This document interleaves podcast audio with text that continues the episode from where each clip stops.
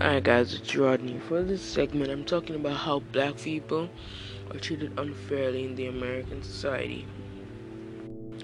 So, in the American society, black people are being treated like they're nothing, like they're just dogs on the street. You know? Because we because we have a different skin color, that doesn't mean that we're dumb.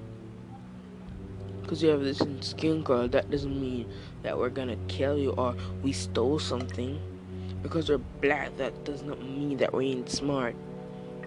You get what I'm saying, guys? Do I think that we black people should be treated differently in every country? Because people are treating us like we're crap. They're treating us like we're nothing, we're nobodies. We're just garbage on the roadside. We're just a doormat that they can step on. Well, I got a message for you guys out there who hates black people. You can't step on us anymore. You get me? You can't hurt us. You can't touch us. Cause guess what? We're gonna rise up, and we're gonna we're gonna show white people what we got. Cause it, cause I'm not lying. White people aren't that bad. Cause you have some white people who believe that black people should have rights or or should be treated differently than how they're treated now.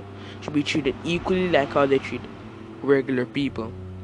And we're all regular people. Just skin tone. So you get what I'm saying? Not all black people are thugs. Not all of them are criminals. So give us some space, okay? Because we're gonna rise up and we're gonna take back what's ours.